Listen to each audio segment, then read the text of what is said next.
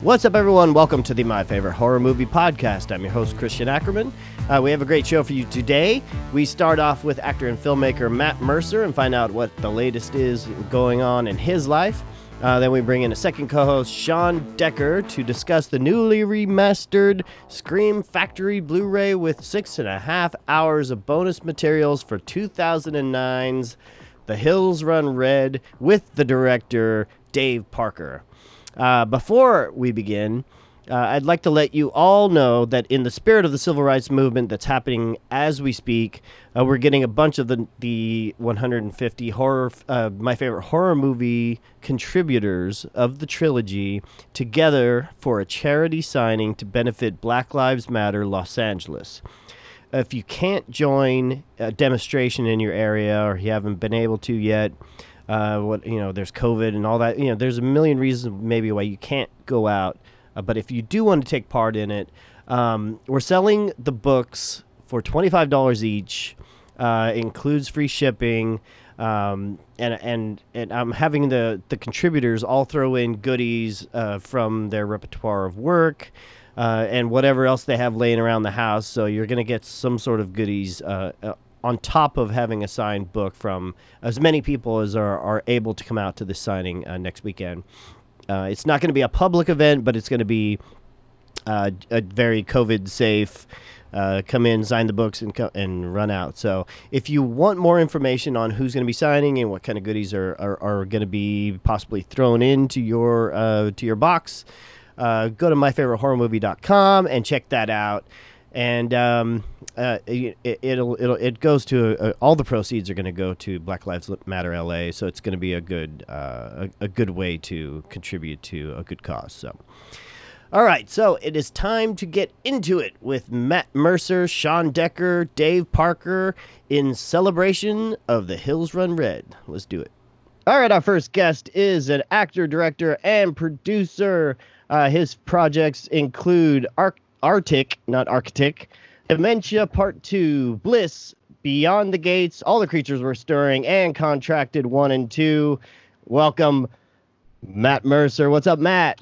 What's going on, Christian? How's, how's it uh, going? It's good to see you. Uh, it's going all right, man. I'm, I'm, uh, I, I, I think we're uh, getting out of this whole uh, uh, quarantine stuff, aren't we?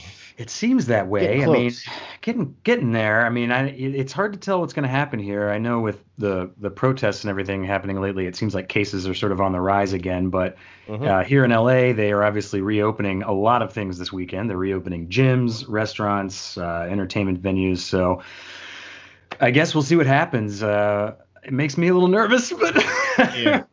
we'll see what happens. Uh, I, I don't know if I'm going to be going anywhere.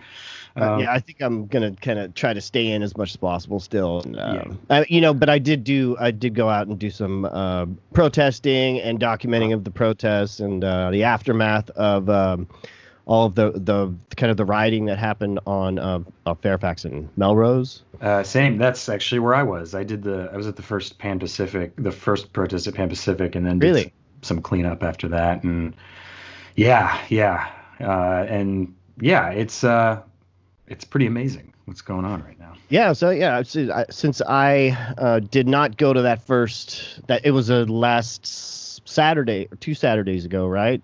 Yeah. Is that when it was? Right. So um, and then I went out to Melrose on that Sunday, uh, I, and I ended up uh, kind of t- documenting things. It was like the first time we were starting to see the the the boards going up and all that, at least mm. on my end. Uh, and so I was documenting that, documenting all the tagging that you know people were doing on buildings, and ended up uh, kind of um, just taking photos of this one storefront, and one of the glass uh, windows had shattered and broke came down, mm-hmm. and I ended up helping the guy uh, with his glass and just hung out with him for the next seven hours, and he had stayed there that night and kind of and fought off oh, wow. uh, looters. Uh, and so kind of heard his story and kind of tried to figure out what how to help him make sure that he's fortified for the next night, just in case uh, something did happen again. But the, by that time, they already had military people to, you know, to watch yeah, over think, that street. Yeah, I think the, it was the in that particular area, the first the so like around the Grove and like Third and Fairfax, the only day where there was spray painting, graffiti, and any kind of dist- or looting or destruction was uh, that first one Mm-hmm. And, you know, most of these protests have been very peaceful and ordered, yep. and you would never know that from what the media is showing half the time. Yeah, for sure. Uh, but, I, next, although yeah, I tell think, me about that day. Yeah. Yeah, well, I went early that day, and it was um, very orderly and very peaceful, and I I left before uh, there were cars on fire and things like that. But yeah, um, you know, I think uh, what I was going to say before is I think the media coverage is important, and it's really important that everyone who's going to these protests are taking videos too, because that's where we've gotten to see a lot of the the police violence against the protesters that's just completely unmerited. Um, so I think all that is is really important. Um, you know, it works both ways. Some of, some of the time, though, the media has been just showing a lot of the the looting and not showing a lot of the positivity that's been happening. So, mm-hmm. um, but I think overall these protests are fantastic, and I really am. It's great that they're continuing. Like every day, there's there's yes. something going on. Uh, there's one this weekend starting at Hollywood and Highland that I'm going to go to. So. Oh, okay. That's well, great. Uh, maybe we can uh, uh, uh, see each other at that point because yeah, uh, yeah. right down the street. So that's Saturday then. Yeah, that's starting okay. on Saturday. I can send you the the info. Okay, cool. Yeah, and I think uh, Pride in West Hollywood is happening Sunday. I think. Uh, yeah, I think so. Yeah. Okay, I gotta, I gotta look into that. But uh, if you're in LA, uh, you know, look at look look up that stuff and make sure to join. And uh, I, I I tried to do a couple of different um, uh, areas. Uh, so like this past Saturday, I went downtown LA, mm-hmm. and uh, and I saw cops lining up to like push people away. You know, there wasn't uh, anything physical I didn't see, but um, mm-hmm. uh, you know, it, it was kind of a free for all. It was a lot less because I went. I saw I recorded some looting on the that Monday or, Sunday after the Melrose oh, really? ones, uh-huh. or the uh-huh. yeah, it was two days after that. Um, and it's a and that was like it was fairly intense and you know cops getting close, but I, I didn't see any cop violence. Uh, just I just saw looters right. and then protesters stopping looters, which was uh, really impressive. Um, yeah, yeah, yeah. It's it's unfortunate it's that some people are taking advantage of some of these protests that start very peacefully, but yeah, you know, get a mixed bag of people out there. yeah, yeah. You know, to take advantage of it, I guess uh, that's how yeah. they're how they're seeing it, and um, it's it's putting a bad light on on on what the good is is happening in the whole situation. So yeah, which is and and which is mostly what it is. Is this is mostly an incredibly positive thing that's happening, and I think mm-hmm. it's I think you know more than ever right now we're seeing a lot of people wake up to systemic racism, and it's it's important. Yeah. Yeah, to, to learn, open your ears and learn and hear from other people that aren't that don't look like you. A hundred percent. Yep. Yeah. Yeah. What? Well, uh, uh, hmm? Oh, go ahead. Go ahead. No, I was just gonna say. Th- I just want to say thanks for having me on. Not to abruptly shift the the topic, oh. but thanks for having me on as your co-host, and uh, I'm really excited to talk about the Hills Run Red later on. This yeah. very exciting. Yeah. So, uh, what what have you? And I I assume you're a fan of the Hills Run Red, then.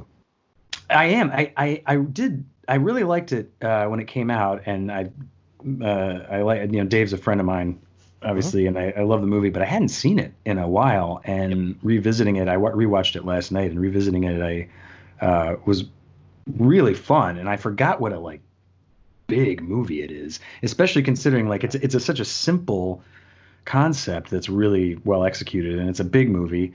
And I was like, oh, there's like helicopter shots, and it, and there's a couple of uh, jump scares in it that legitimately scared me. Ah, uh, yeah. Which I will get to when we talk about it. We have to talk about that now. I'll save it. But it, there, there's a couple things in it that are just dynamite. You know, been yeah. very atmospheric. Yeah, I hadn't seen it uh, since it came out as well, so I watched yeah. it last night myself to kind of reacquaint myself. So, yeah. Uh, uh, uh, so before we jump in with those guys, I I know you yeah. had directed a music video recently. Uh, uh, what was that? What was the band? And tell me about that. I, I know yeah. I saw it. It was great. Oh, thank you. Thanks for watching it. A few yeah, months ago, whenever it came out, or like recently, it was about a month or two ago, right? Yeah, I want to say it was a month and a half, two months yeah. ago. Got it right before quarantine started, and it's been hard to to find stuff to do. I mean, lately I've just been kind of jobbing because of the situation right now. It's hard to find work, and I've been taking whatever I can get. Mm-hmm. Like right now, I'm just like editing casting reels for a reality show.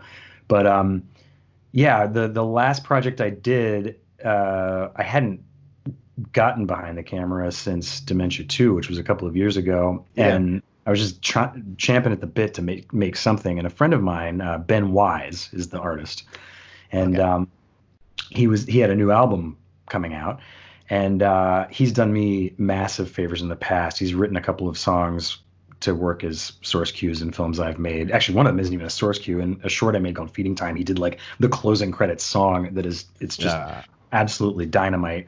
And um, I always told him, you know, if one day I I directed a music video for another band he was in a long time ago, and I and I said if there's another instance I can do this, I would love to. Uh-huh.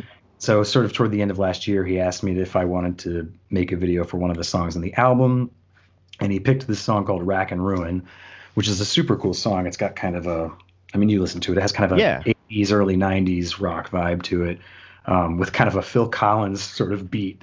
Um, yeah. And it's it's it's uh, and and uh, the original. I was I was like, yeah, I'd love to do it because I'm just I just want to make something. Mm-hmm. And the COVID thing had just started, and I was when we were starting to put it together, and I was like, gosh, we got to do this.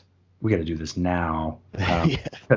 We're we're going to be on lockdown soon. And I had also the original concept we'd been tossing ben and i had been tossing around concepts and i wanted to make sure he was going to be happy with it because it's his song and i wanted it to represent the song mm. and the mm. first concept was this like epic sci-fi sort of concept where some of it would shoot in the desert and some of it was on a beach and it was just it was too much and then yeah. on top of that when he kind of told me what the budget was that he had you know things are always things always end up tighter and smaller than you think they're going to be mm-hmm. and this was like you know, we just had very little to work with. And I was like, all right, how can I take the sort of uh, broader idea I had and consolidate it into a room with one person?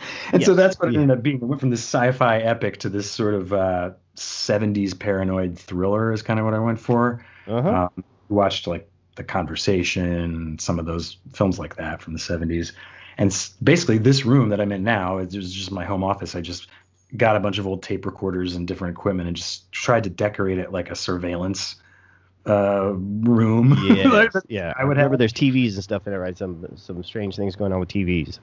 Uh, yeah, yeah. There's, yeah. there's the surveillance t- monitors and a couple of yeah. old recorders from the 60s, including a beautiful old uh, Nagra that my friend Brian let me borrow. Oh um, yeah. Oh my gosh, that thing was gorgeous and worked. It was amazing. In fact, it had a something recorded on it. What was it? Like an old Led Zeppelin recording on it or something on the oh. tape that was on it.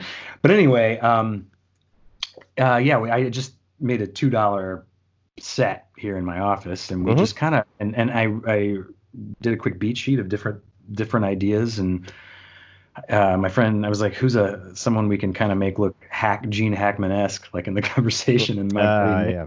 Nick Bush, who's a yeah, he's a one of the best actors I know, and we threw a fake mustache on him and just started running around this room shooting it from every angle we could. And you know it's tough to make something in a room feel not repetitive but uh, i think we did okay. You know it, yeah. it's a fun a fun video and i'm i'm proud of it. So that was the last thing i made. And otherwise i've just been editing do, taking whatever editing jobs i can get and writing. And uh, the only other thing i have on the horizon is my my buddy mike testin who co-directed dementia 2 with me oh yeah uh, he directed a movie called Browse, which is coming out July 7th, and I have a small role in that, mm-hmm. where I get mm-hmm. to I get to tell off, uh, uh, or not tell off, but I get to be an asshole to Lukas Haas. oh, nice. A fun scene, which I was so nervous about because like, oh, this is, I, I grew up loving Lukas Haas. I was like, oh, I got to be an asshole to Lukas Haas. This will be fun. Yeah, that's that's what it's all about. Yeah, being an actor and living out your fantasies of, of even if they aren't fantasies, you know. Right. that was not. It wasn't a fan. I was actually really nervous because like, he's a super nice guy and a great actor. And I remember our first take, I was like, oh, I can't remember my lines because I have to be mean to Lukas Haas. but it was fun. It was really fun. Yeah. So uh, all right, let's uh let's bring in uh, uh Dave and Sean, and uh, we'll go be right back. All right, we are back in. Uh, we're bringing in our our second co-host for the day. Uh, you all know him as the editor in chief of the official Halloween movies website. It is Sean Decker. What's up, Sean? Hey, Chris. Hey. How you guys doing today? And uh, oh, go ahead, Sean. What were you saying? Uh, I'm just like you know, Chris is just my personal PR person. Um, yeah, yeah, I'm, here. I'm here. It's he, a, gets, it's a he, little... he gets about a five dollar stipend a month. That's it. That's all I can afford. Uh, all right, so, and then our, our guest of honor today, uh, we we all saw him burst onto the scene. Uh, I think in a thousand or so with the full moon feature, "The Dead Hate the Living," which uh, I love, and I, am sure if you've ever seen it, you love as well. Uh, he uh, eventually went on to direct the Sweet Tooth episode of Tales from Halloween and a, the experimental thriller It Watches. Right now, we are celebrating the Blu-ray release of his badass movie that came out 2008 or nine or so. Uh, the Hills Run Red. Run uh, Red. The first time it's on Blu-ray, and so welcome, Dave Parker. What's up, guys? Hey, Dave. Hey. How you doing, buddy? Good. Good to see Woo. everyone. Good to see everyone. It's been too long. Yeah, so we have two guys here that like Halloween, and one guy that likes uh, or favorite horror movies Halloween, and uh, Dave is Creepshow. Um, so right. it's it's we have the, the Halloween uh, battle today. Um, you know, for, I'm like first first off, and you know, the, not to be sound all, pedantic or whatever, and like, oh, Dave, I love you, but you know, I do as a friend. Yeah. Um, but I love this movie. I The Hills Run Red. Um, you know, when this, this movie came out in 2009, I was literally blown away by it. I'm obviously we're all friends, Schow, you. Um, but that's the subversive nature that the two of you brought to this this picture.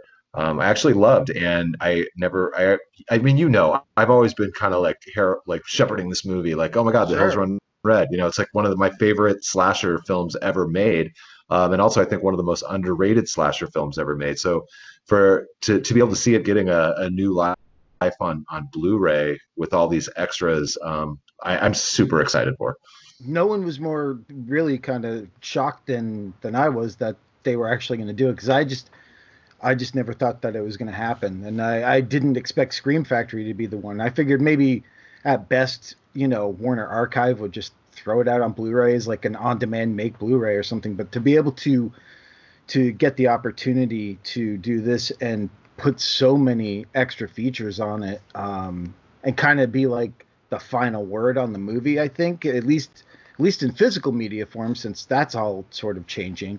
Mm-hmm. Um, right. That's been really great. I mean, it's. I mean, it's. It's. It's. It's. Um. It is a more packed collector's edition that is not a collector's edition than most of their collector's editions. So, you know. it's, it's so is this a new transfer? Is it uh, tell us it's a, it, yeah, it's an it's an HD transfer uh, of the movie. Uh, coming from the digital realm because it they never made a print of the movie, yes. even though we shot on 35, but there was mm-hmm. never a print made. So it's a di- yeah first time on Blu-ray digital transfer. Six and a half hours of extra features, most of which have never been seen before or wow. heard before, because we we have two new commentaries, one with uh, Patrick Bromley, who uh, works on dailydead.com and does uh, F This Movie, that podcast. And he, uh, yeah. he like Sean, has been a big um, champion of the movie since it came out, which has always been very flattering. So I thought it would be really cool to have him do one. And then I did one because uh, they were nice enough uh, with Adam Green and Joe Lynch just to. Uh, Fun. Just to stack it more in the favor of like, hey, if people like them, they can listen to them talk about this movie. So, so yeah. those are the two new commentaries. Then there is the original commentary, which is me, David Schow wrote the movie, and Robert Burnett, who was the producer. Okay, and, and Sean, so, you were involved in helping with the, with some of the behind the scenes, the recent ones, then, right? Oh, it's another one of those crazy things with 2020, which that's a whole nother discussion. But you know, right before we went into lockdown, um, Dave had had reached out to me and asked if I wanted to um, do interviews for the new extras, um, some of the new extras on the disc. So I was I was lucky enough, and thank you, Dave.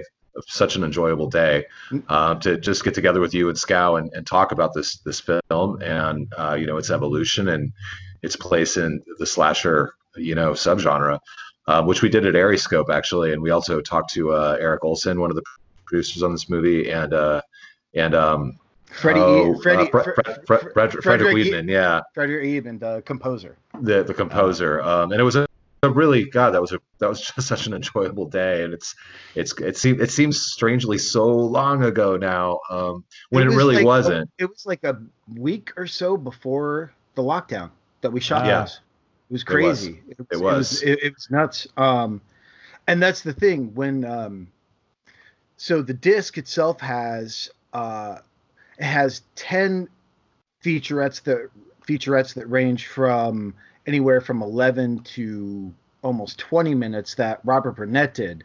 And those were all from stuff that was shot when we made the movie 10 years, okay. 10, 11 years ago. And the interviews were done then. The thing was, I was never interviewed because I was busy directing the movie. I mean, I'm yeah. on, I'm on it, but I never sat down and did a sit down interview about the movie. Schow didn't, Freddie didn't. So anything that happened post wise was never covered. Uh. So so Rob took care of those 10 and then I did the ones that Sean was the interview on was an additional 3 which was me and David Schow together talking about the creation of the movie and how we met and how we got together and everything about it. Eric Olson, who was the our executive producer from our main executive producer from Dark Castle Entertainment, and then the composer Freddie. Okay. So it so so that alone is 13 featurettes that are I got to say um I come, you know, I come from this editing world. I'm an editor most of the time and I've done mm-hmm. a lot of these documentaries and and either retrospectives for Scream Factory and for a bunch of other movies. These you know, these are not just uh here's the interview and here's a card with the question coming up. These are properly edited documentary featurettes. So excellent, excellent. and it, and and and we cover and deal with like I said before, it's really kind of the final word on this. We cover anything you could possibly want to know.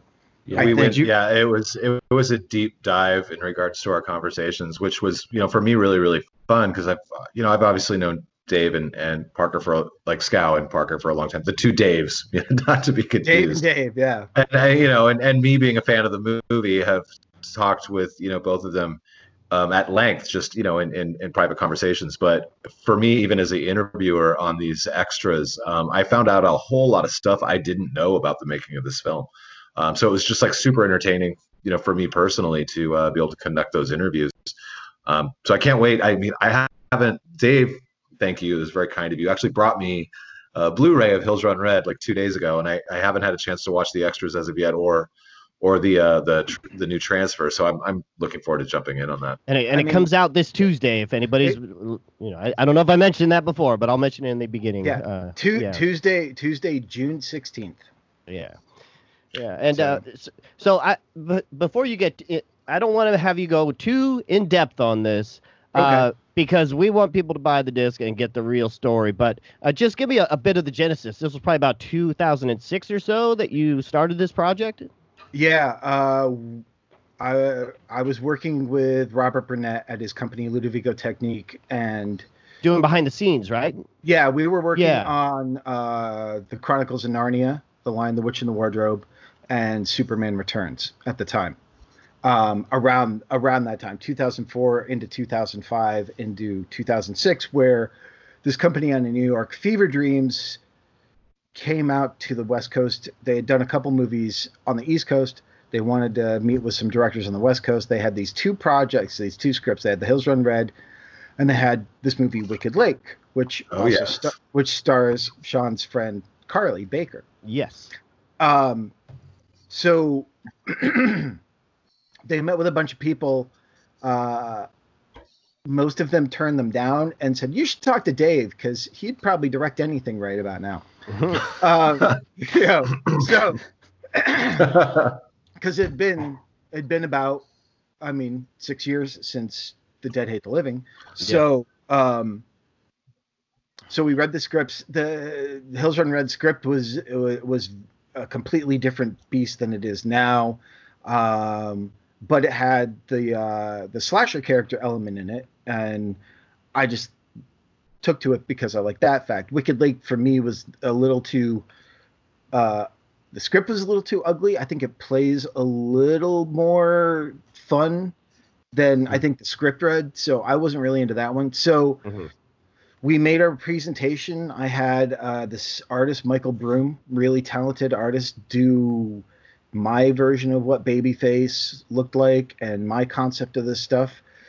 Had notes on the script, did a presentation, and uh, they went with us and allowed us to bring in Dave Schow, who's been a, a friend for a very long time, uh, to rewrite the script and let us rewrite it from page one. I mean, okay. they they only had a couple things that they wanted in there. They had they had that they wanted it to be about this lost movie. They wanted the babyface killer, um, you know, and sort of the setting. So the the sort of movie world type stuff they they they wanted in it. I was a little worried about that because my first one dealt with a lot of like sort of in movie stuff, and I wanted to avoid that as much as possible. But you know, once we got David Schow involved, it was just sort of let him run free and go do what he wanted because we knew we knew it was going to be um, more to our liking than the original script was. So that's yeah, that's how it started, and then it was a progression of things to then get us to Warner Brothers. But all that stuff is covered in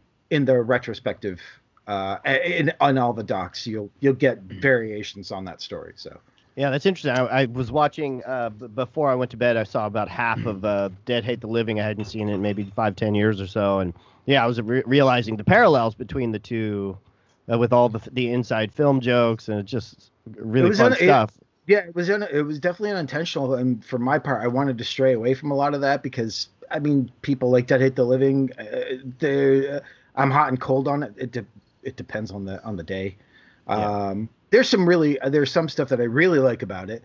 I like I thought Tom Callaway as the the director of photography gave a very low budget movie a pretty good look. I thought yeah. the the, oh, yeah, the sure. I thought the zombies yeah, Tom's great. Very, I thought the that Tom Supernaut did the, and the zombies were really were cool and different because they weren't just sort of generic zombies all around. Mm-hmm. Um, but yeah, uh, the the whole film thing, it's just like it's tricky, and it was one of those things that I was concerned with with uh, with Hills because I didn't want to feel like I was just diving into the same yeah thing. Um, yeah. Yeah. You weren't though. I mean, it's got such a unique vibe to it, and I'm, the, I mean, the exciting thing about this re-release is uh, more than likely a lot of people have not seen this film because it hasn't been available really digitally. Um, and you're taking a film that's, in my estimation, like on a meta level, on a, like a redefinition of the slasher genre, and and taking it in a completely different direction. I mean, it's up there for me with Scream, to be honest, um, in a w- way more dark, way more subversive manner. Which, uh, given the fact that you know you and and Schow had everything to do with it is not surprising to me right at all um, you know and i think the movie it, it, there's a lot of there's a lot of gut punches in it i mean i think any horror fan out there is mm-hmm. going to be really really excited um, not only about the narrative but you know even the the, the practical effects are are just insane i mean this movie so is very insane. very very yeah. red very red i mean I'll say this. I think you know what you're getting into from the opening credits.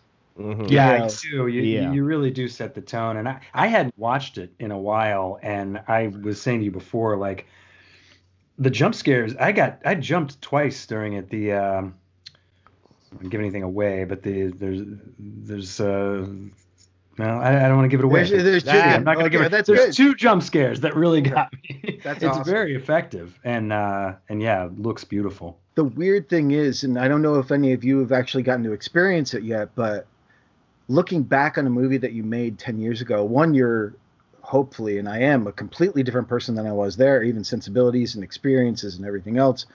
Um, it's, it's, uh, it's a very strange thing to really go back and reflect, reflect intensively on something that you've done. Um, for, especially for people who haven't seen the movie. Um, and that's one of the exci- I mean, that's one of the exciting things. I, you know, like I said, I said in the document in one of the documentaries, for the people who don't like the movie, I don't think it's going to change their mind. Um, but it, at least we'll give thanks to Scream Factory and their presence and and and affection from genre fans. It will give people who just look at the cover and go, "Oh, it's a Hills Have Eyes ripoff," a chance to decide for themselves in the best way possible. Mm-hmm. Um, so that part's really that part's really exciting. Um, and then I was just going to say, you know, going back to the the opening, that um, it was just sort of an idea. It was never scripted as the opening of it for the credits and everything. And I was just like, well, we should. We've got this footage. Let's do this. That this will grab them. With all the sort of ratings things that we had against us with this movie, not even by the MPAA, not by the ratings board, I was shocked that they let us keep that. I really was. But I'm really happy for it because in some ways it's well, I mean, here's the thing. It's not like uh, you know, oh, I'm such a genius. It's the crow just done bloody. That scene is I mean, Sean, hmm. you know, there are shots. No, I know exactly I know exactly what you're talking about. Um, and and again, you know, for any horror fan fan out there that's you know not looking to look i'm not going to throw movies under the bus. I'm sure we all like i know what you did last summer in some way or some shape but this is not that film. Um, this is this is an actual hard r movie. Um, and hard r for a lot of the narrative elements in it not just the gore. Um, it's a smart yeah. film uh, which is one of the things that i really really like about it. And and and you know the the fan base certainly has even though we haven't seen a re-release of this film in a in a in a larger format in some time, um, it's developed a cult following. I mean, you've got you've got custom like one six scale model builders out there that are you know selling kits for like twelve hundred dollars a piece. No, um, it's amazing. Yeah. And and they're and they're they're and I'm not going to say they're cranking out baby face characters. You know, those are mm like those those runs are super limited, but people like recognize and respect and respond to um, that character know, especially that that character yeah. yeah.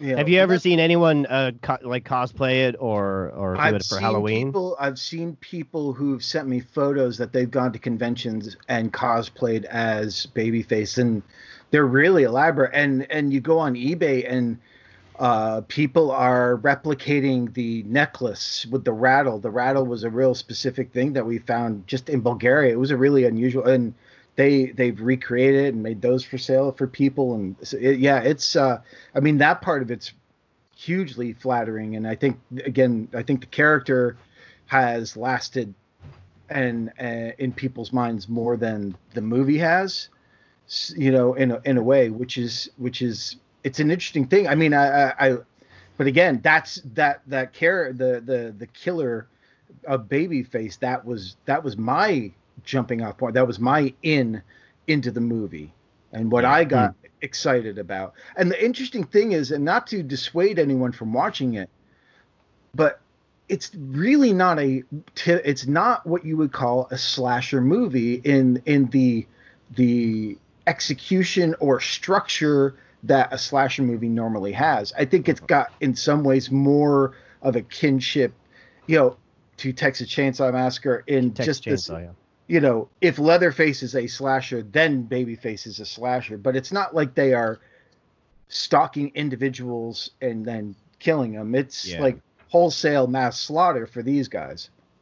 Well, right. uh, yeah, I mean, you you you both turned took these tropes and turned them upside down. And there's one moment in the film which I'm not going to spoil that still is just like the what the moment I mean, to the point where you, you kind of catch your breath and your blood runs really cold. And mm-hmm. when you see it, you'll know it.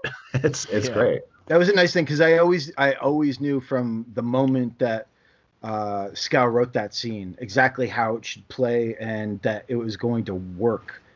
And it's always nice when you know that and it actually is that you're right about it because there are so many things that you feel in your gut that don't land with an audience for one reason or another but that one that one always that moment always sticks with people which we aren't saying here but watch the movie watch the movie and and watch you'll know it and you'll know it yeah. yeah and so so being a fan of uh of the Dead, Dead Hate the Living once I saw this film back in 2008 uh, when it came out um Nine. I, and see, oh nine, nine, two thousand. Well, okay, made, made in two thousand nine. Okay, uh, no, two thousand and eight came out two thousand nine. Shot, yeah, exactly. Shot yeah, two thousand eight. Let's let's take let's let's let's take that back and start over with that, Chris. I didn't mean to yeah. step on you. Well, the copy the copyright uh, I I noticed earlier was I think it yeah. said 2008 somewhere. Um, but so it seeing it again last night, it looks like it was a, a like a, a, a really well a knowledgeable director who finally got to play with the with the toys in the sandbox that you always dream of.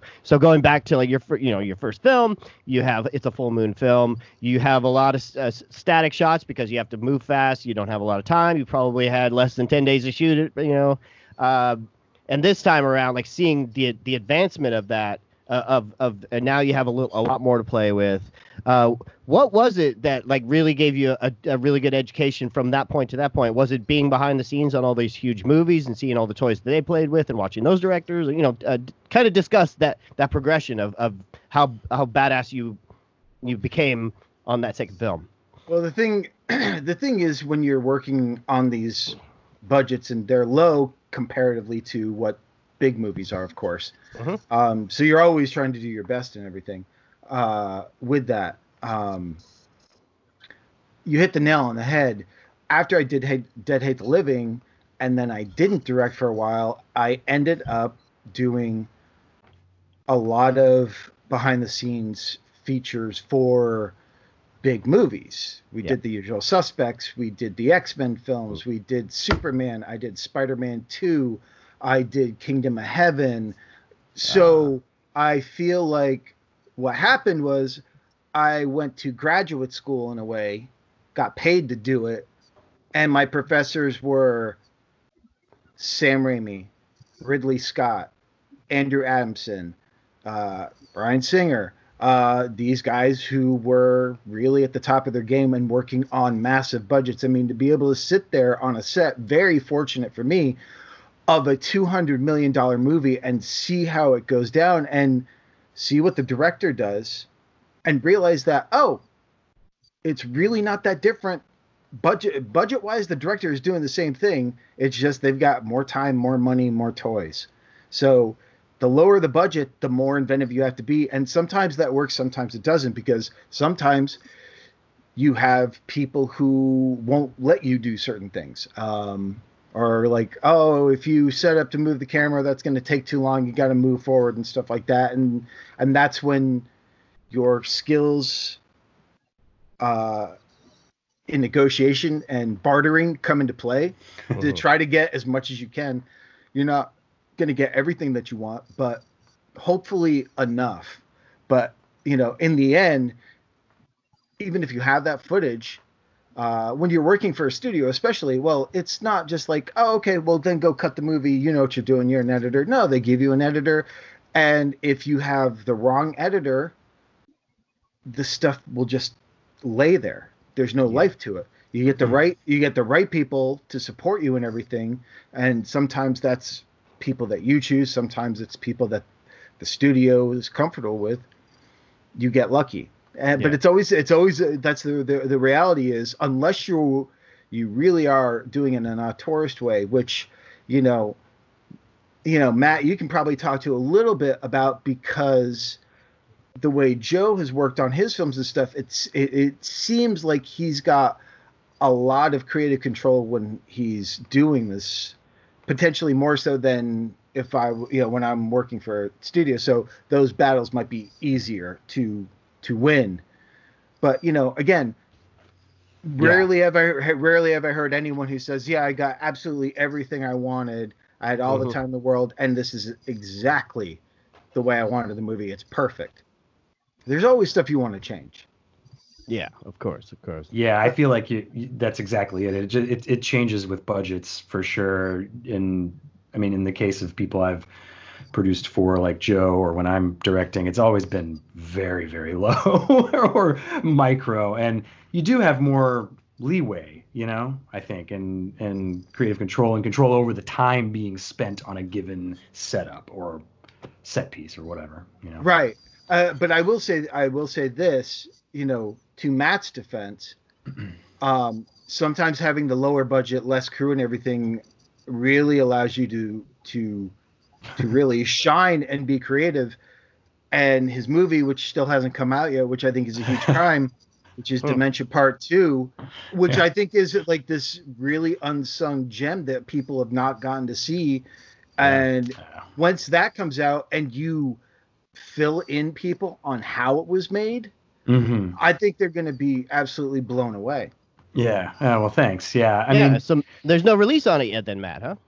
No, there's we're still talking to some people. Uh, you know, I, I, the, the, initial sort of push to get it released was uh, tough because people it's it's a very short feature and it's black and white and it's a horror comedy, so you just throw all these things those things together. And I think even some of the bigger, small genre label distributors are maybe frightened maybe frightened of it is too strong a word but nervous about that and there's there's somebody looking at it now though but but to get back to the point and, and relate it to what you're talking about dave yeah it's we did have freedom there but it, it's it's a trade-off it's like less money means less time and you're sort of always looking at the clock yourself you're almost your own ad everyone's an ad on a really small mm. movie like that because you're like oh yep. we got to get this shit done um, but then, you know, more money can mean a, can mean a little more time, but then you're you also have a lot of people you're contending with then, and more time gets put into yeah. people. So it's a trade off, and I I have yet to um, whether I've been producing for another director like Joe or whether I have been doing my own thing, you know, like I did with Mike on Dementia Two. There's never a perfect scenario. you're just like, ah, there's got to be, you know, a way to. I, my preference, if I had to state it, would be having more control, you know, and the smaller. Yeah. Budget. Well, I mean, I think I, I think sometimes the a really you know a small budget and a small crew. Well, to your point, yeah, you're always racing the clock. There's yeah. almost more of a like kind of a jazz uh, approach to it, you know, totally. because you don't have you don't have a hundred people breathing down your back going, okay, that shot's done, moving on. You're like, but wait, what if we did it this way? You know, and I think people are more um, apt to respond favorably to that. But yeah, I mean, it's con- controlled chaos any way you look at it, isn't it? Yeah, yeah. I think that I think the thing is too. Sorry to interrupt. Um, no, no, I think I think when you know, in in the independent world as opposed to working with the studio, regardless of what the budget is, um, you have that control factor is a thing. It's just you have less people to answer to, and it yeah. does allow you it, it allows you to try something very quickly. And i think because of the the nature of those schedules you have to you know you people look to you more and what your gut is if it's good and or not instead of well let's debate this and let's talk about it and then you suck the life out of it and it's time to move on because they've talked it to death. And that's the thing too the more producers you have and stuff like that the, the more agendas they have that might not be in sync with the movie you're trying to make. Yeah, right. right. That's so true. Yeah, and these days even small movies have I mean 20, 25 producers and and it's like okay, that's great you all have ideas but th- we have no time it's like it's, it's just... like we're making a million dollar movie you you know someone sink someone like I'll sink in ten grand. Oh, but I gotta say now, and yeah. oh oh, uh-huh. I, and you know I want a cameo in the movie now. I mean, there are literally productions that are fucking funding their movies through Indiegogo yeah. by selling off roles to unprofessionals. Yeah. To me, uh, you know, it's fine, mm-hmm. but that's not the way to make a movie, and you are you are compromised from the get go right there. Yeah, yeah I, it seems like the best scenario is not doing that, and also, well, I really like what Sean said about the sort of improvisation, jazz. The jazz analogy is really that's so true when you have to work against the clock on a micro budget movie, and but what really seems to work, the perfect cocktail is like even if you don't have a lot of pre-production time, plan every single thing you possibly can. And I know some mm-hmm. people don't some directors don't like to do that. They like to get in and really like feel things out. But the for me, it's always seemed the case that if you, the more you plan and really figure out all those little things, when you do have to improvise quickly and move like a jazz musician, it's still going to feel like you aesthetically aesthetically like you want You know, I, it's still going to be in that wheelhouse, right? Hundred percent agree. Um, yeah. Like Hills Run Red was a situation where I planned and I did storyboards and everything else, but you know, by the time yeah. we actually got to shoot, none of those things were worth anything. They weren't. Yeah. yeah. So like yeah. But but it, but it feels it feels one of the things I was going to say earlier is it feels one of a whole. Like aesthetically, it all feels very uh, smooth. You know. Yeah. Thank you. Um, but with with Tales of Halloween, I, mm. my DP and I planned everything. We knew where the location was. We we had it all down pat. So when you inevitably run out of time to do certain things, you can look at it, change it very quickly, and and then adapt. And that to me, that's why I like the the to me the more planning you have, the more you have figured out before you shoot, the easier it is to adapt when things go wrong. And that's, that's how you become a you know. good producer. That's how you become a good filmmaker. Is yeah. is learning learning how to you you make the mistakes early on, and then a, a good producer is going to be the one that anticipates all of the problems before they become a problem, and that's right. that be, that is when you start becoming a good producer and you may never become that even if you make a million movies but it, it's, it's always an ongoing process because there's so many different kinds of issues that can come up on a film. Well per, perfect example and i'm sure you've dealt with this christian and you as the producer the director could be, be super prepared or something but you might have something like uh, look uh, this actor needs to get out of here so you're gonna have to shoot him out. And he was like going but i'm all set up to do this. It's like no change the whole lighting and where you're shooting now so we can shoot this actor out. And it it totally messes up the director's plan and then they have to give up something. But it's like sometimes that's what you have to do. Yeah, yeah. sometimes you might get some magic out of that yeah. or some yeah but yeah, yeah usually the, how you anticipate that is making sure that the actor is completely scheduled for that day. And if they have an issue they better tell you immediately before you know immediately when they learn about it. So and then you try to work with them to see if you can juggle the schedule. And if you can't, then they, you got to keep them on set and tell them they can't do whatever they need to do. I mean, yeah. bottom line is, as the director, especially, you just got to keep people moving. Yeah. If they if they if they see you stop and like go, if they lose confidence that you have a handle on things, no matter how chaotic it seems, mm-hmm. that's mm-hmm. the death. That's the death. If you lose your crew and their confidence in you and what you're doing, mm-hmm. then it's it's really tough. And no yeah, one's going to care. No one's going to give their passion. No one's going to dri- strive and drive to get things done quickly and, and with passion. So. Yeah, it's it's in that moment where you realize that the actor's got to leave, and you're going to have to turn around to get them, and it's going to be a 45 minute lighting setup, and then you got to go back to the other one. You're like, uh-huh. like you have you that. Kill, you killed hours, yeah. yeah, and you have that moment where you're like, you just want to scream or you want to be like, oh no, but you have to just keep moving forward and be like, there's no way around. Okay, we, there's no way around this. We got to do it. Here we go. yeah, I mean, and then and maintain un, that uh, confidence, uh, like you said, Dave. Yeah, I mean, it's undeniably an uphill battle. I mean, from concept to development, and then you're going to make the movie three times when you write it, when you shoot it, and when you edit it. Um, and and then you know, let's be honest, when it, the score is applied to it, that's when it really is starting mm-hmm. to come together. And um, when you and, market and then yeah, and marketing too. Well, no, it's uh, well, yeah, the, and the marketing at this point is tied into you know the, the very development of the of the the, uh, the project.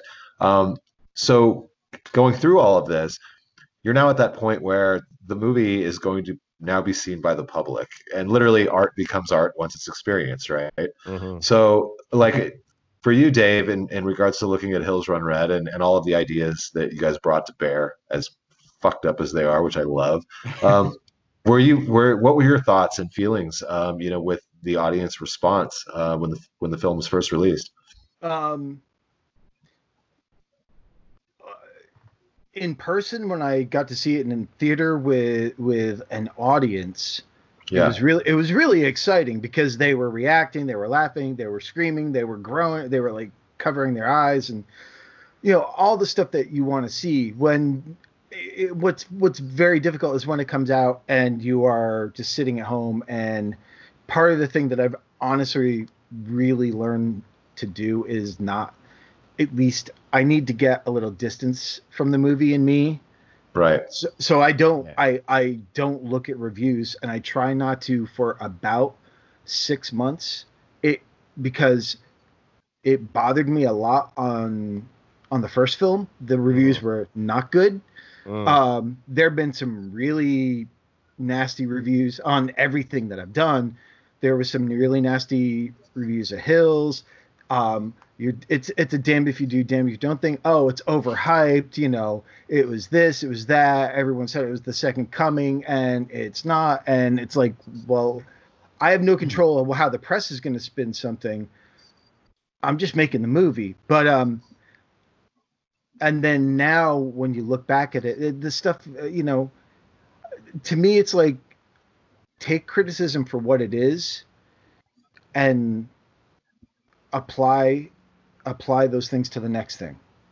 To me, it's always yeah. about learn. It's all about learning. Yeah. And the thing is now, look, we're we're in a we and we've been since the 90s now where we're in an era that people directors filmmakers rarely get the chance to grow i mean if you look at like cronenberg's movies was scanners the first time he was really taken like really taken notice especially in the states really like on a on a on a bigger level in horror that was what his fifth movie mm-hmm. you know not everyone yeah. you know and look at and look at you get you get Romero and he gets Night of the Living Dead and then he is cursed for the rest of his career with that movie, his first hmm. movie, which he's probably looking at and going, "Well, I would do that different. I don't have that's not so hot and that's not yeah. great, you know." But um, you know, now it seems like you have you have this one shot, and if you're not now, if your film doesn't open theatrically and make a billion dollars, or used to when people could go to the theaters, um, that's why The Wretched is such a cool story. You know, here's this movie that I believe was around a million dollar budget or something, and now it's made its money back just through yeah. drive-ins, and I think they said just through drive-ins it's made a million. That's not even. It's the, incredible. The the you know video on demand rentals and everything else that it's probably had as well.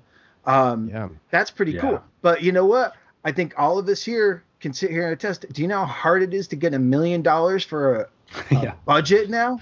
Well, the, yeah. I, they, and it took them about three or four years to get that movie made and out. Because mm-hmm. I, I was talking to Brett, uh, Sean, you were, I'm sure, too, that long ago. I think 2016, 2017, he was still shooting stuff. Uh, yeah, Sean, I actually, I, I, I, okay.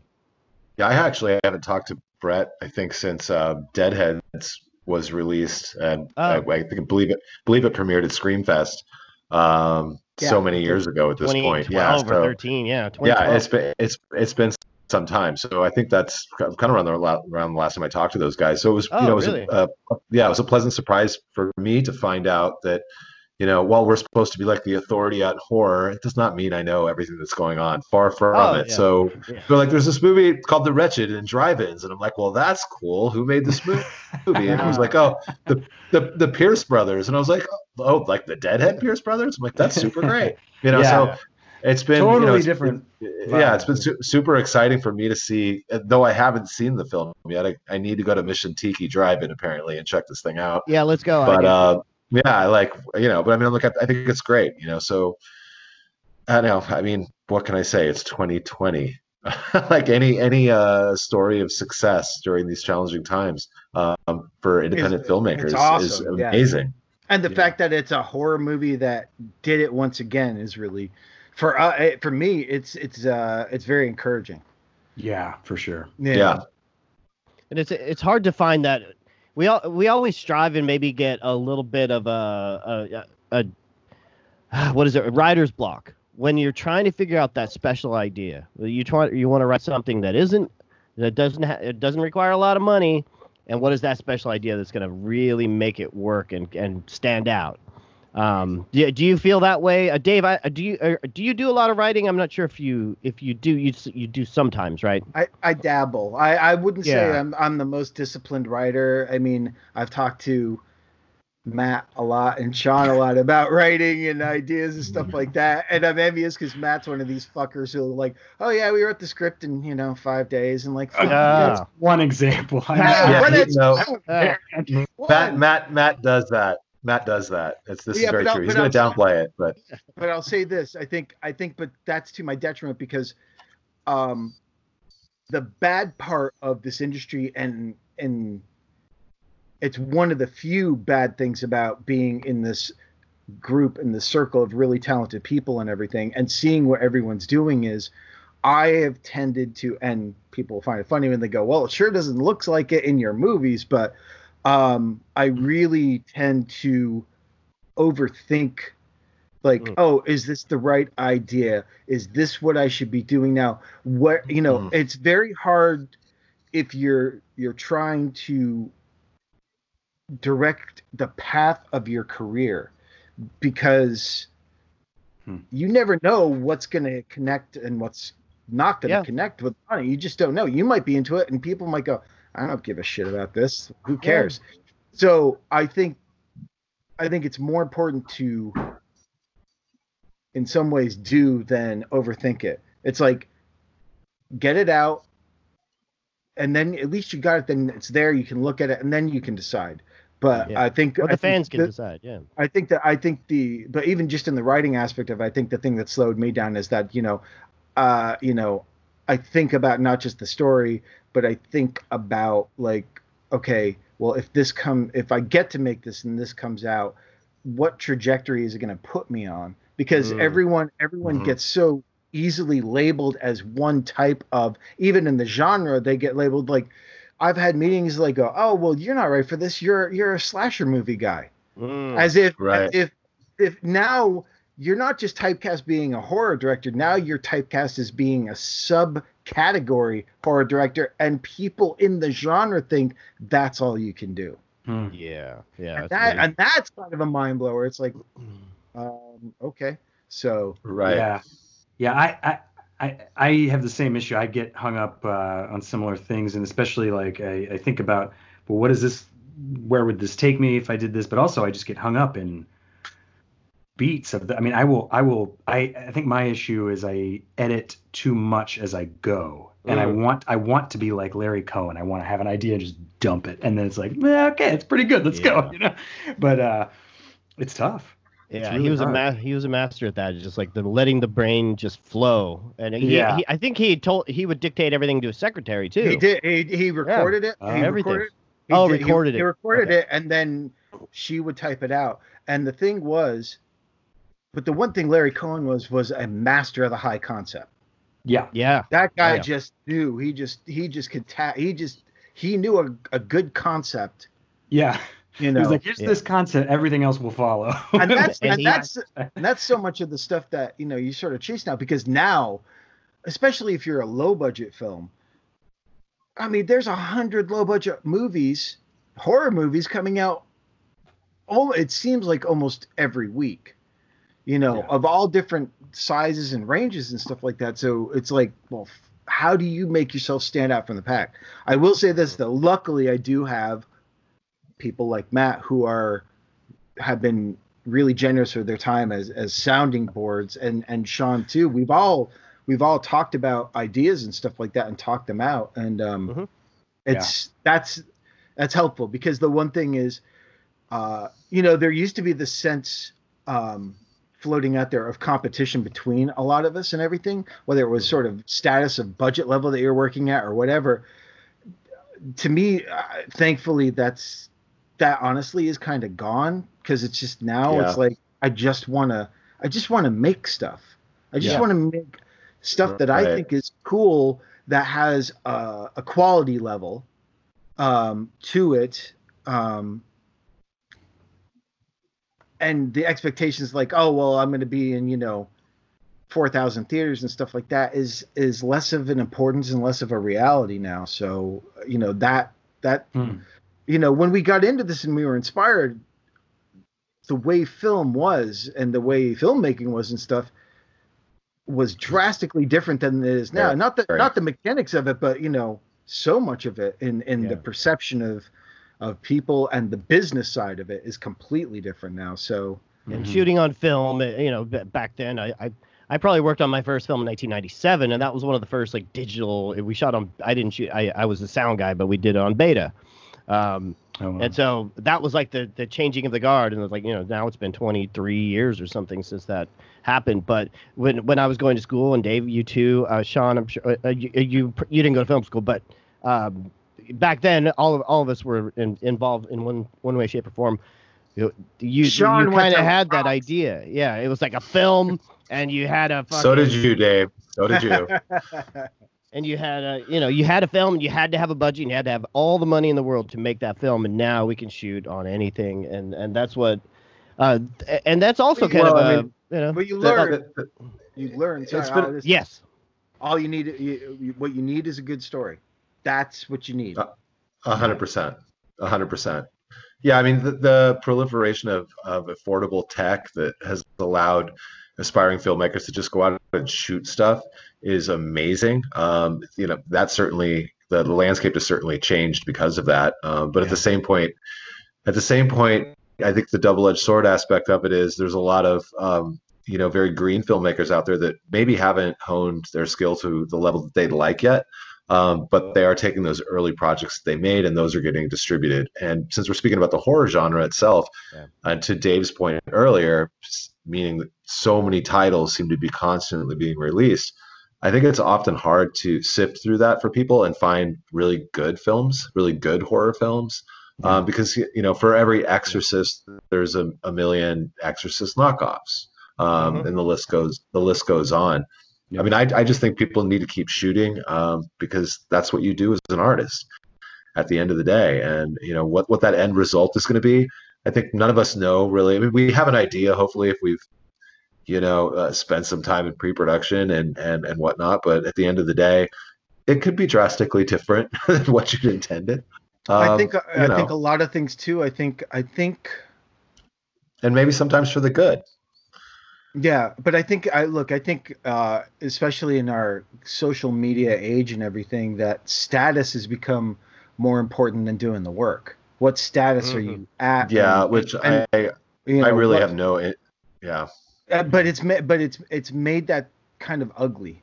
Um, yeah. Well, I, I, I, I, agree. Yeah, and I mean, I have no interest in that um, at at this certainly at this point in my career, and haven't for some time.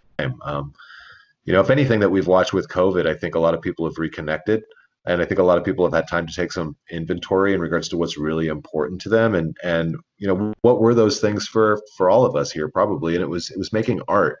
It wasn't about um, you know, having to do the press the press cycle. It wasn't about having to be on the red carpet. It wasn't about all of these things. And you know, we're able to like I think really kind of just um, simplify at this point. Um, mm-hmm. and additionally, you know, there's also this weird thing to bring up, Dave, and you're talking about social media and, and just that film conversation, etc. And I think we've all seen this. There's like this um, conception out there that people that work in film also have a Maserati and live in Hollywood Hills behind a gate. Um, and I can say that this is 99.9% not correct. Um, everybody works very, very hard, um, not only to get these movies made, which always seems an uphill battle, um, but just to even survive as a human being on the day, the day to day. Um, everybody works, you know, when, you know, I mean, Dave, when you're not directing, you're editing. Oh yeah. You know, I mean, uh, the same thing could be said yeah. for for you know for uh, Matt. The same thing could be said for Chris. You know, who's produced a lot of movies. But I mean, Chris, like last year, I mean, how many? you you were working like a crazy person. You were working like 20 hours a day, yeah. And you weren't. And you know, every time I talked to you, you were so tired. Um, and uh, what are you doing? You're like, oh, I'm working straight for the next six weeks, you know. oh, yeah. and, uh, and, I'm putting it, it, and I'm putting a book together and the two sequels too. And I'm putting it together and and two sequels, and also Chris doesn't have a Maserati. So you know, I mean, like oh. I think it's it's one of those things where. because you stole um, it, Sean. You stole it. I yes, I yeah. that's I did. He but still has the he still has the seat from it. That's what he's sitting on. But I'll say, I'll say this: taking our, it all the way back, Matt. Nice. hey, okay. I have a question. Not to completely change the subject, but the the movie poster within the movie, the Hills Run Red poster, Concannon's poster. Yeah. Do you still have that, Dave? Do you have Which, that poster? Which Ooh. one? You mean the? Uh, is it? Hold on. Is it? Is it this one that you're talking about? Wait, I can't see it. Pull it back a little bit. Yeah, that's it. Yeah, that I do. Sleeve. That's yeah. awesome. This is so you yeah. Can we choose have, that as your sleeve. Yeah, we have a reverse cover on the Blu-ray, so you can have the original poster, or you can have Cannon's, the director within the movie, his, ah. his poster art so, for his we can all have that poster Sweet. now. Yeah. we can all have it because I love that. that. That was something I forgot about uh, watching rewatching the movie last night. Was yeah, I have that painting and I have the what was the Italian. Yeah, that's cool. In its house too. Well, we, we, so we need to, we need to get we need to get Dave to shoot that on like a really big negative so we can take it to uh, a poster yeah. printing facility and get like four by six foot French grand versions made of it. Oh, that was yeah. I mean, frame that shit. We That'd be really cool. I, I think I do. Ha- I think I do have the one from the movie. That's I, be- cool. I believe I'm not exact. I'd have to look. I have all the all the posters that this artist, uh, that this writer and artist Stephen Romano uh, uh-uh. create created created for uh, a project that he was doing that was uh-huh. called Shock Express or was it Shock Express or something? It's it's a it's an art book. Um, okay. We licensed all, all, like all the art in the movie. We licensed all those amazing. posters. So all the posters from uh, like the um, apartments and everything, I still have. I still have those. So when you're eight, that's amazing. When you, when you're 80 and they wheel you out to Fangoria 157 uh, Decker, I mean uh, uh Parker, uh, they, that's what Deck, you'll be signing. Deck, you know, Decker Decker will be wheeling me out. yeah, Decker's yeah. yeah, yeah. so okay, we'll, we'll both be wheeled out together there, Dave. so, I'll be so, like, who am I? What? Hills? What? Hills, what? So, uh, getting back into our, our, conversation, we had to get Sean back in because he was a little frozen there. Sorry, everyone. Uh, uh, I, I kind of want to get get into all of us uh, have had to survive in this industry uh, by doing many different jobs. Um, uh, let's discuss that a, a, little more because how difficult is it to really you you come to Hollywood, you want to be a director or, or an actor and a director or whatever.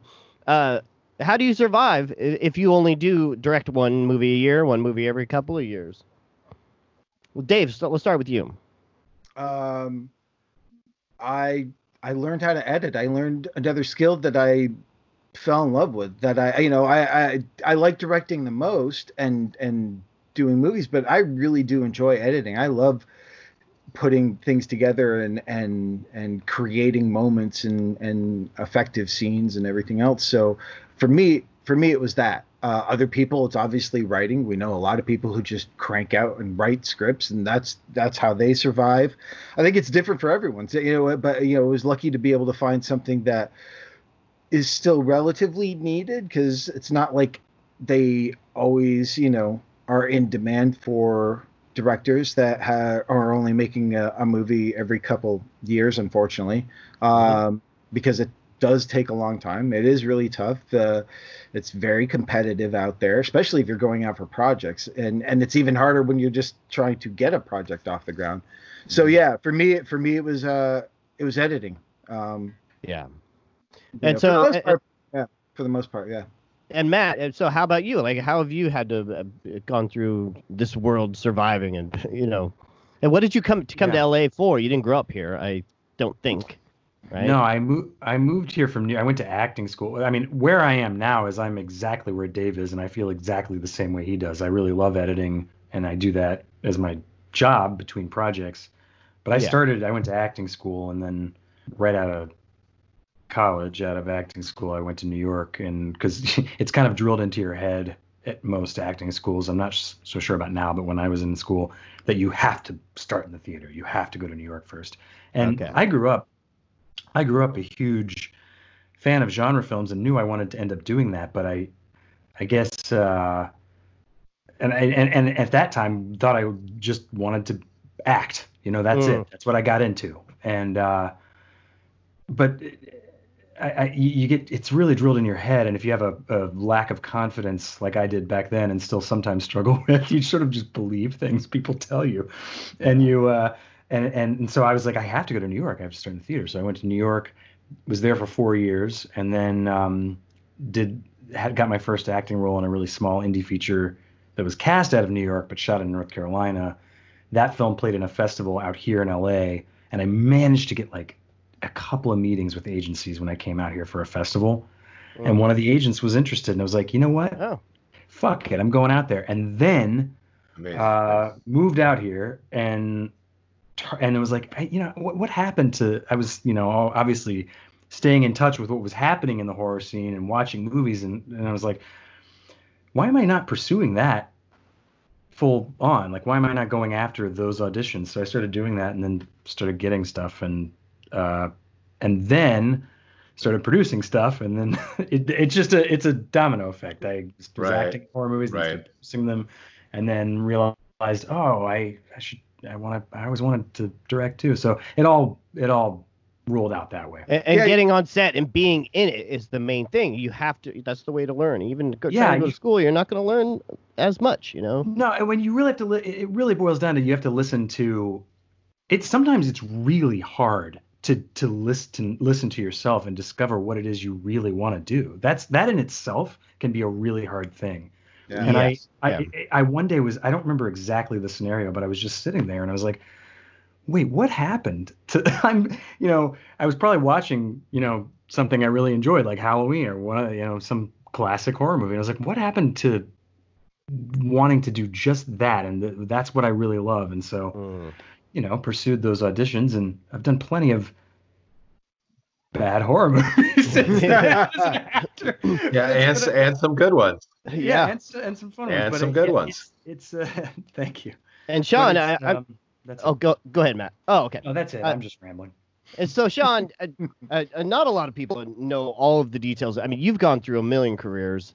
Of, of, of you've been a model at some point. You've been a musician, a rock star. That's great. Yeah. Oh yeah. I, have seen I've seen the photo, Calvin Klein mid, photo the, of you.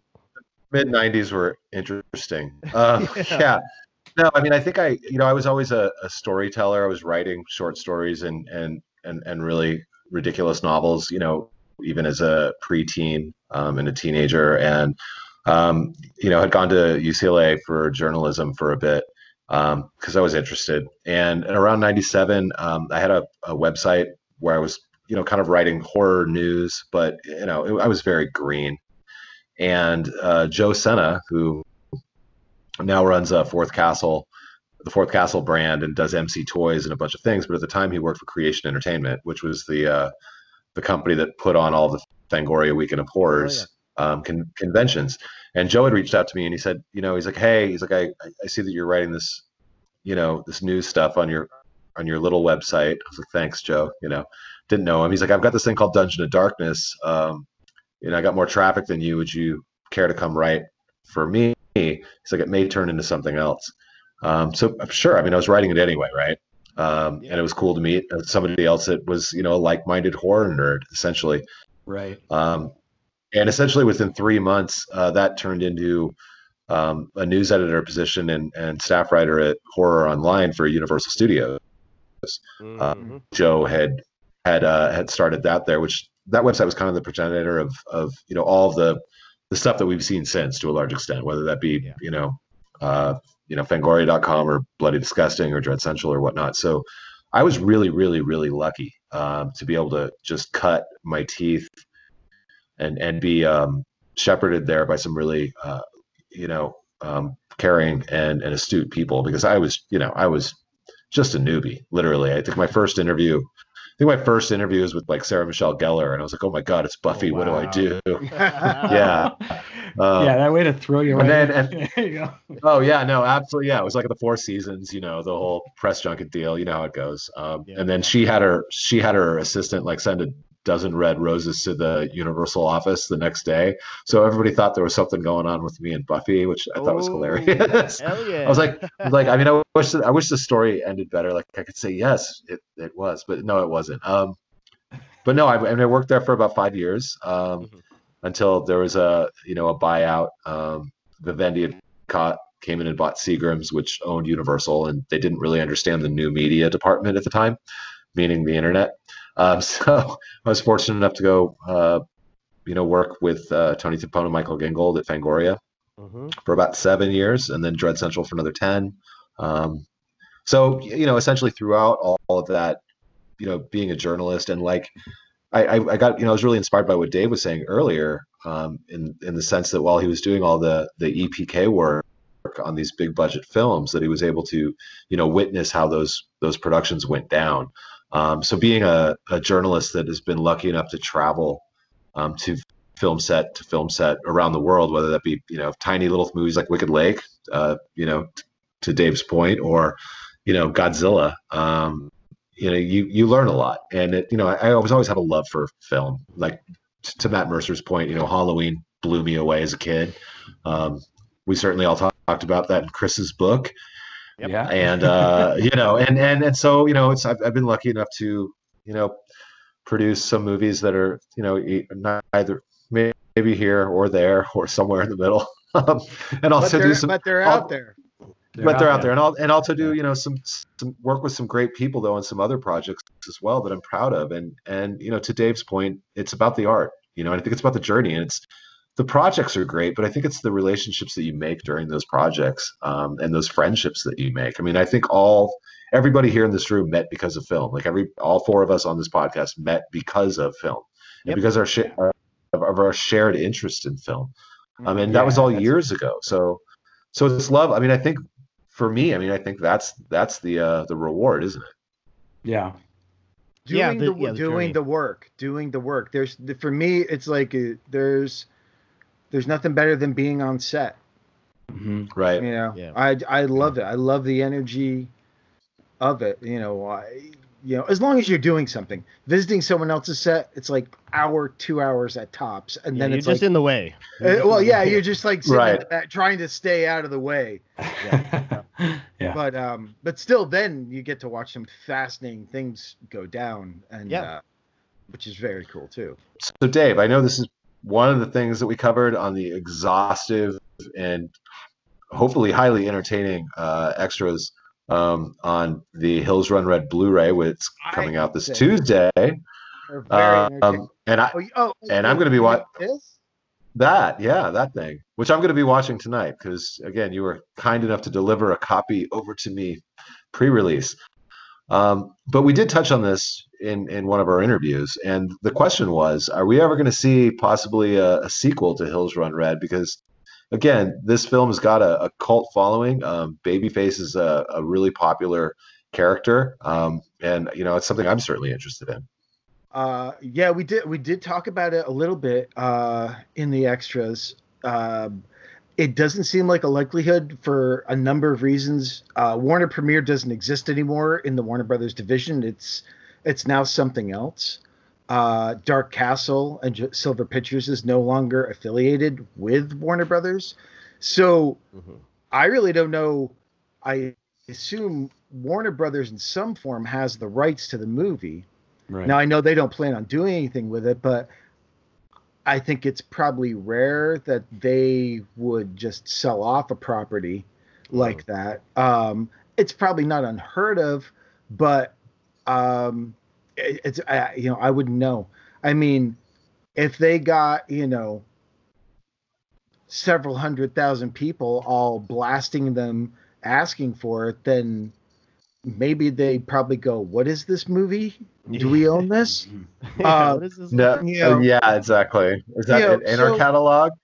So I don't know. I mean, you know, Schow and I have talked about it a little bit before, and I think now because so much time has gone on, we're just really happy that we're having the opportunity for people to see the movie again, see it in in the in the sort of best light, hear all the stories that we have and everything, and you know. Our position is like well, we're we're still around. We could come up with something else. No, look, I love the babyface character, and I know Schow says he always had a plan on where he would take it. I never really had a concrete one of what to do. Um, I wouldn't be I wouldn't be opposed to it, but I I just think that it's like, well, I can do a different slasher movie. If that if yeah. that's if that if, you know that I want to do all different kinds of genre movies, so I'd I'd certainly be open to it. But I think it's I think it's a it's more of a complicated business thing um, hmm. to start with, right. and you know, yeah. and, and and the other question that always keeps coming up is is this the quote unquote director's cut, which we do address in there, and I don't want to turn anyone off. Look, uh, what I'll and this is not self depreciating. If you if you don't like the movie, the chances are you'll like the extras because it really does go through the the the the steps of making a low budget movie the good mm. and and the bad it's pretty it's pretty transparent that way Yeah. Was that always the plan to make them that detailed, or did you go in and you were like, "Wow, we're just talking here and we're getting a lot of great stuff"? Like, was the plan to be that, as Sean put it, exhaustive? Because I love that detail. Well, you know, I Rob and I were kind of known for that. I mean, yeah, the Superman Returns documentary was three, uh, almost four hours long. We, right. It's it's like at a cer- at a certain point when it just becomes space on a disc. If you have the time, and we did all these extras while in quarantine. You know, we created wow, them. Months. You know, all all in quarantine. So for us, it was like, well, we have all this stuff. Why not use it? And then I've sure. been, re- and then the stuff that we didn't use, I've been releasing is just like little snippets on like Facebook. Like yeah, little, that's been fun. Little, yeah. Little, yeah, yeah, little spare parts things that just didn't fit for one reason or another. Um, but we explained, uh, you know, so the I'll just say, the cut of the movie is the cut that was released. It's the R-rated cut. Yeah. We we go into detail on why it's not the director's cut and and what was cut out and uh, you will see certain things that were were edited out um, but i will say this the reason that it's not even been a discussion of the director's cut and i know i've read some comments where it's like there's no reason not to release it well there is the director the quote unquote director's cut was never finished Mm-hmm. It exists. Yeah. It exists as an output from a, a low res version of the Avid. Mm. So it yeah. was never conformed. It was never mixed. It was never color timed. Yep. It was never finished in that sense. It was never scored. No music, yeah. It's not right. scored. So it would cost tens of thousands of dollars, if not you know, potentially more, mm-hmm. to finish that version. And for Warner Brothers, for a title that's 11 years old, that isn't, you know, a massive big title, it makes the the, the spending of the money would it, make no make no sense. And Scream Factory certainly doesn't have the money. Same for them, yeah. To spend that kind of money. Well, no, I mean it. It absolutely it, it absolutely comes down to, you know, somebody crunching the numbers, um, and often times those people that are crunching the numbers are not really aware of a fan base of a film, uh, you know, an older film that they may have in their catalog. Mm-hmm. Uh, so they don't, they're, they're, they're not like, they, they don't have any personal attachment to say, oh, well, you know, I, this thing should still be done. They're just going to look at the numbers and say, well, you know, maybe only this amount of physical copies are going to move, and we don't know how this is going to do on VOD. So we don't know if we can really justify the amount of money it's going to cost to go ahead and take this missing footage Chris knows what I'm talking about, and maybe put this back into this film from 1988 or 1989, mm-hmm. um, and and and re-release it, even though the fans really want it, and even though the people behind that movie might really want this to happen too. So yeah. things, you know, it, it's an up it's an uphill battle at the end of the day, and I think I'm, you yeah, know you have sometimes, yeah, and sometimes fan, yeah, sometimes fans, you know, um, don't I think they don't take that into consideration. They're just like, well, we want this stuff we and it exists, so right. so why can't we have it? Yeah, um, yeah. It's just and, and the answer, the, the, yeah. You just got to hit a button, right? You just hit a button. I, well, I, I just think probably probably the way it's been expressed in other interviews and stuff. Yeah, we cut ten minutes out and stuff like that, but they don't figure out all the processes of post that you have to do to actually have a movie finished. Yeah. And it's not like yeah. I, they can just give me the footage and I can finish it at home. It doesn't. Yeah, I mean, do, it doesn't work know, that way. Yeah. Do you know the, where the elements are, or if they even exist? The oh yeah, it's in a vault. Uh, it's in in it's in the Warner Brothers vault. Okay. Somewhere. So you know that it's there. Okay. So it's yeah. I mean yeah, it's somewhere there and everything. But again, I think that, look, you know, but that's another reason why we put so much extra effort with the bonus features. I don't think anyone's going to feel cheated when they're getting an 81 minute ah. movie an 81 minute movie and they're six and a half hours. no, they're they're not. They're gonna they're gonna they're gonna be really happy about it. And and you know to to speak to the the, the director's cut also you know and, and that that lost quote unquote footage that everybody talks about. Mm-hmm. Um, we touched on this for a second, Dave and Dave and I, um, just in regards to like how ironic it is that that the Hills Run Red unto itself is about is so meta in that it's about about people trying to find a lost movie. And now we're yeah. re-releasing a movie about people trying to find a lost movie who are trying to find a lost movie within that movie. yeah. Yeah, yeah. Yeah, right. Yeah, and, and, this is this is great that we all because this is one of the main conversations I wanted to have with you. Um, so uh, uh instead of touching upon what we just talked about, uh, I want to discuss, uh, and you probably discussed this on the Blu-ray, but give me a little generalized idea of okay. of why what your vision because I I remember telling you a couple of years ago going you know I had I had a, an issue here and here and that kind of uh, just uh, rubbed me the wrong way. And you, uh, why why is that? And you said, oh, okay. Uh, you know, and I don't remember the conversation. It was mostly about uh, the the drug scene in the beginning of, oh. the, of you know of the girl and her rehab, and it was like yeah. 30, 30 seconds. And okay, she's rehabbed, and I was like, oh, okay. So what? Tell me about that a little bit, and and because you shot a lot more, right? Uh, the rehab. Yeah, yeah. No, because it was always designed to be a montage. Okay. Okay. Nobody wants to watch somebody throw up the, wait, seven days straight, Chris. That's okay. a long movie. I, I, no, I, no. Or she we, could, we, you know, whatever. We talk. We talk. Uh, Schow and I talk about it. Uh huh. Um, I sh- I should have added a line in there, but I will say this, and what I'm going to say right now is a spoiler for anyone who hasn't seen the movie. Skip this part for a minute or put me on mute. I'll give a thumbs up when I'm done. Okay. so starting right now, mute it if you don't want to have this spoiled. She's acting. She's an actress.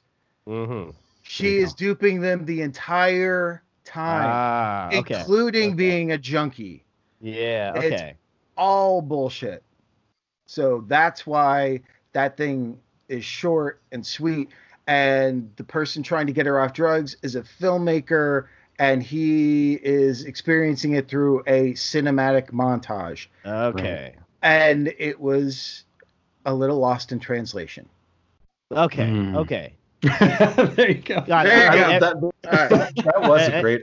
No, that that was a great explanation. I love that. Yeah. And, yeah. And and otherwise, like I, you know, I've always loved the film. It's just because you know why? Because I unfortunately, like uh, some uh, somebody I lived with was a junkie for about six months, and I had to, uh, you know, kind of help them get through it and all that. And so, anytime you know, back then when I was watching movies and I saw something like that, I'd be like, oh, well, that was like that was kind of quick. What what was that about? Sure. You know, why was that so quick? Or you know, uh, or or seeing like the movie like Traffic uh, which I you know I could not stand that movie. But uh, you know, Hills Run Red is fantastic. But either way, it was just that it was just that moment uh, in, in, that scene, and it was only did you only did you did you did you 45 seconds. Did did, did you also have a issue with uh, David Schow's the Crow, in which uh, he he reforms a junkie just by touching her arms? No, that's no, supernatural. No it's fine. yeah, of course. That's a, you can explain away anything with that. Yeah. yeah. Um, and so uh, when when you guys were uh, let's just uh, we'll start to wrap this up. Um, I well, one thing I want to ask you. I, am sure you were a, a, William Sadler fan before this movie. Absolutely. Uh, what was the one movie or or maybe Tales from the Crypt or something that you saw that you were like, I have to have William Sadler for this movie? Sadler. Uh, whew, I mean, I, I loved uh, genre wise, I loved him in Demon Knight, and I love him in Bill and Ted. Yeah. Ah, um, yeah. But I loved him in Trespass. Ah, okay. Uh, you know, any of the Walter Hill movies that he's been in, I, I, I you know, I've been such a fan of. Uh, I, I loved, you know, he's Shawshank, you know, mm-hmm. so good. He, he's so great in that. Um, I don't know. I don't know why I got it in my head. Die Hard too. I don't know why I got it in my head, but it was like it was always, yeah, Bill Sadler for me. He was my, he was my first choice. We had others back as backup and stuff like that. But luckily, because he had been in a bunch of Joel Silver movies, mm. um, you know, it was not a difficult thing. It was so, easy for him to say yes. Yeah, because you know it was easy for uh, more probably more importantly, it was easy for Joel to say yes because he liked him. Yeah. Right. Right. So so, but I always I oh for I did you know that's the thing. I didn't. Uh, Jeffrey Combs had just reprised his role for Return to House on Haunted Hill. Mm-hmm. So I, as much as I love Jeff as an actor, I, I didn't, I didn't want to go the the just horror brand name actor as as good as so many of those actors are. I yeah. I I didn't want that, and I didn't get to choose all the cast, but he was definitely one that I did, and yeah, so that's why. Yeah. Yeah, I mean, we, we've all kind of heard stories of, of Joel Silver and all that. I, I remember going back, uh, uh, dropping off something to his office as a PA one time back uh, when he was on Warner Brothers lot. Yep. And uh, this was before the Fangoria conventions that I had gone to, or anything that was like, you know, make it like Monsterpalooza, where they had, re- you know, they have full size, you know, monsters and stuff. Walking into his office and in a glass case, there's the fucking predator right there, and I was like, oh my god, I'm inside this office. He had, he had the predator, he had the crypt keeper, and a uh, uh, a pinball. Was it what pinball machine was it? Was it? It was something crazy. I don't know if it was a Tales from the Crypt one or if it was like a, wow. a Die Hard a Die Hard one. I forget.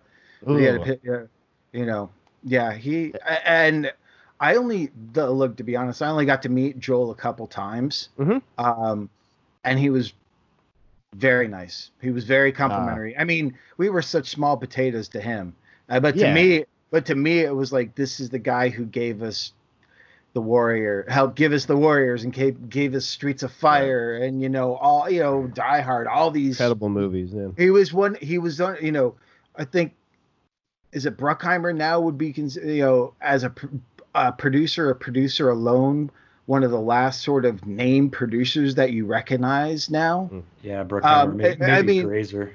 and and Kevin Feige, of course. Yeah, yeah. But you know, it's like, but Joel Silver was like, it, you know, it was like working with the. I mean, guy was a legend. Yeah. yeah, yeah. legend.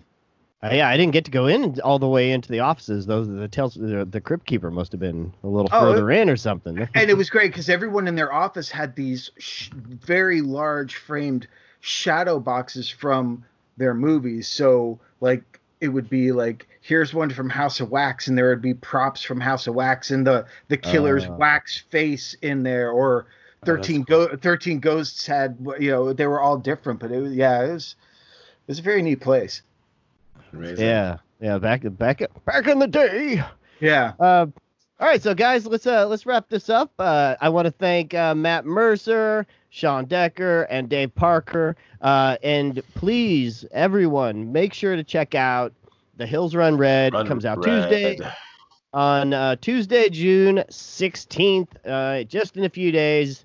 Yeah. And um, and and I, I'm sure, hopefully, I get to see you guys soon as soon as uh, we all don't have COVID 19 anymore, in about two years, we're getting beers. And Great. Matt, and Matt, quickly, where yeah. should people, who should people write to to get Dementia Part Ooh, 2 released? Do they have to two. start, do they have to start yeah. flooding Scream Factory now? Yeah, start lighting up uh, Scream Factory and Sever, and, and, any of those genre labels. Just hit them up and say, "Hey, you should look at the Dementia Two again." I mean, a couple of them, I wonder if they've even watched it or hit up Boulder Light Pictures, our producers. oh, no, what are you guys waiting on? Come on. well, they've got seriously, big, release that movie. Hit, another big driving hit. What's that? Release the movie. Just yes. release it. For God's yeah. sake.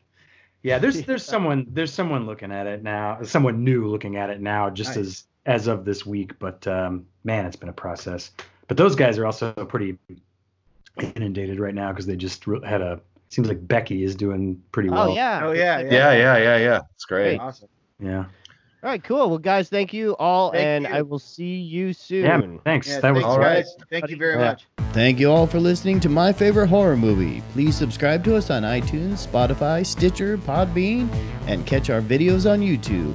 All of those links and ways to pick up our books are at myfavoritehorrormovie.com. My Favorite Horror Movie is a Black Vortex Cinema production. Thank you all, and we'll see you soon, evil ones.